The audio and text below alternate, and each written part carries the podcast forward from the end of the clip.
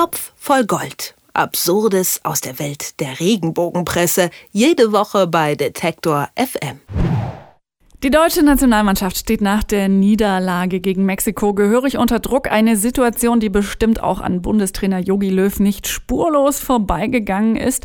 Da passt die Vorstellung ganz gut, dass sich Löw in einer ruhigen Minute bei einem Glas Rotwein hinsetzt und seine Sorgen einem Tagebuch anvertraut.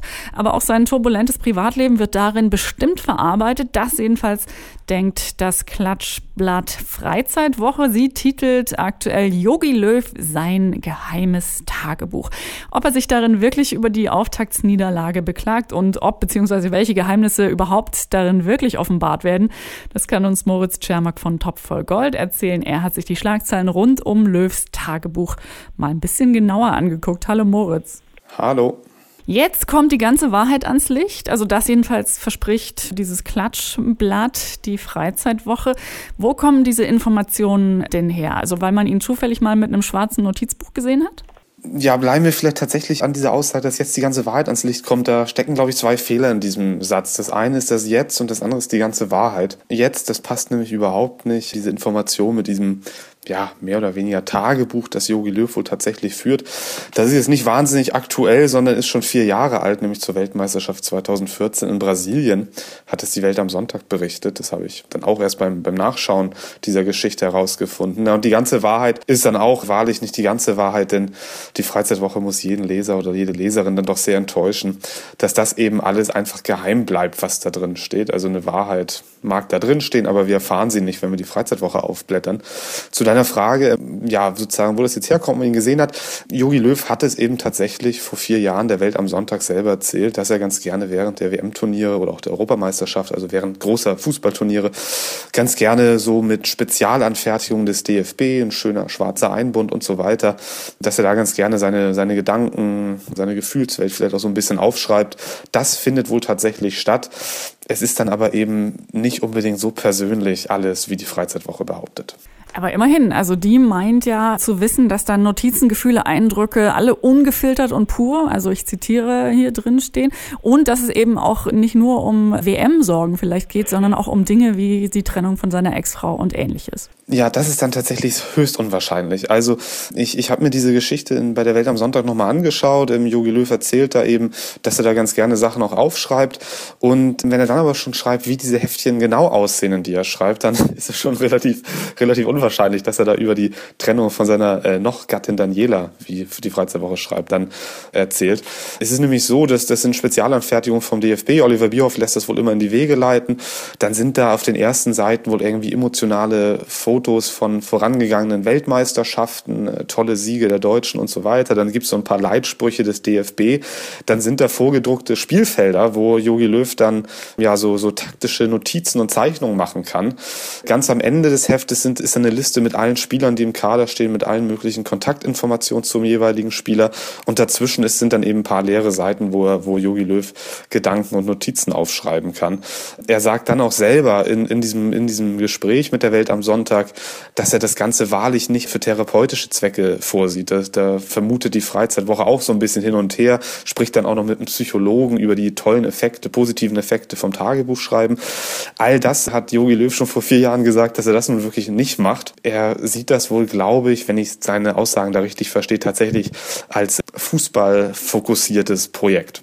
Ist aber mal wieder so eine typische Pseudo-Legitimation, ne? dass man dann mit einem Psychologen spricht und so einen halben, so einen halben Zitatsatz da noch mit einbaut, um dem Ganzen vielleicht ein bisschen mehr Gewicht zu geben. Genau, das ist ganz interessant. Ich kann das ja auch mal kurz zitieren. Also sie, die Freizeitwoche schreibt dann, Experten sind überzeugt, dass Tagebuchschreiben positive Effekte auf die Seele hat. Psychologe Rolf Haubel glaubt, dass dies zu den Strategien, kritische Lebensereignisse zu bewältigen zählt. Gut möglich, dass dieser, dieser Psychologe, der da so halb zitiert wird, auch gar nicht nach dem konkreten Fall Yogi Löw gefragt wurde von der Redaktion, sondern ganz einfach allgemein, wie ist es denn so mit Tagebuchschreiben, ist es was Gutes oder nicht? Und dann sagt er dann eben was und das bauen sie dann in diesen Yogi Löw Text ein.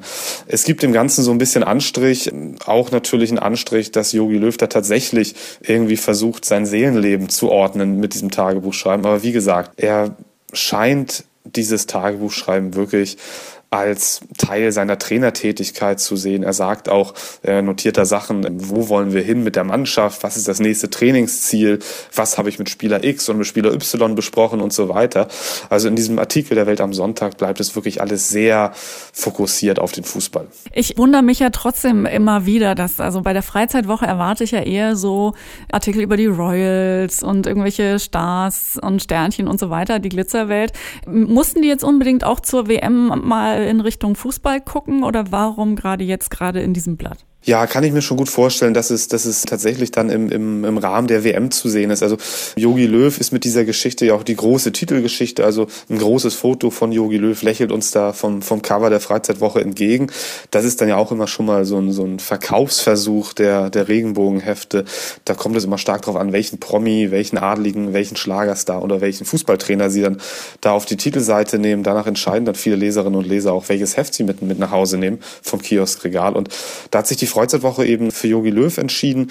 Und da glaube ich, ist schon der Zusammenhang, dass, dass die Leute, die da im Kioskregal stehen, ihn einerseits jetzt im Moment im, im, Fernsehen immer wieder sehen können, also da irgendwie so eine Verbindung auch zur sonstigen Sehgewohnheit irgendwie hergestellt werden kann. Und auf der anderen Seite glaube ich, dass Yogi Löw auch einfach ganz gut ankommt bei der, bei der Zielgruppe als sympathischer Typ. Auch nicht mehr der allerjüngste, auch nicht der allerälteste, aber so ein bisschen näher dran vielleicht an der, an der Zielgruppe, als es ein anderer Fußballtrainer wie Thomas Tuchel oder und so weiter. Also der würde vermutlich nicht auf der, auf dem Cover der Freizeitwoche landen. Im Grunde hast du aber natürlich recht Fußballtrainer und Fußballspieler sind in der Regel nicht von so riesigem Interesse für eine Zeitschrift wie die Freizeitwoche. Immer erst dann, wenn man irgendwie das Privatleben in Verbindung bringen kann, ob jetzt richtigerweise oder wie wir jetzt bei der Geschichte gesehen haben, nicht richtigerweise. Erst dann wird es eigentlich für die Klatschhefte interessant, wenn es um Fußball geht. Und es ist wie jede Woche eine Geschichte, die durchaus Widersprüche in sich trägt. Das hast du ja ganz am Anfang auch schon gesagt. Wenn im Titel einmal steht, jetzt kommt die ganze Wahrheit ans Licht und dann schreiben sie am Ende ihres eigenen Artikels im letzten Satz, seine Tage Tagebücher bleiben unbezahlbar und wohl für immer geheim. Insofern. Ja, wunderbar, genau. Also, also mehr, mehr Luft kann man aus der eigenen Geschichte eigentlich nicht mehr rausnehmen im letzten Satz. Traumhaft.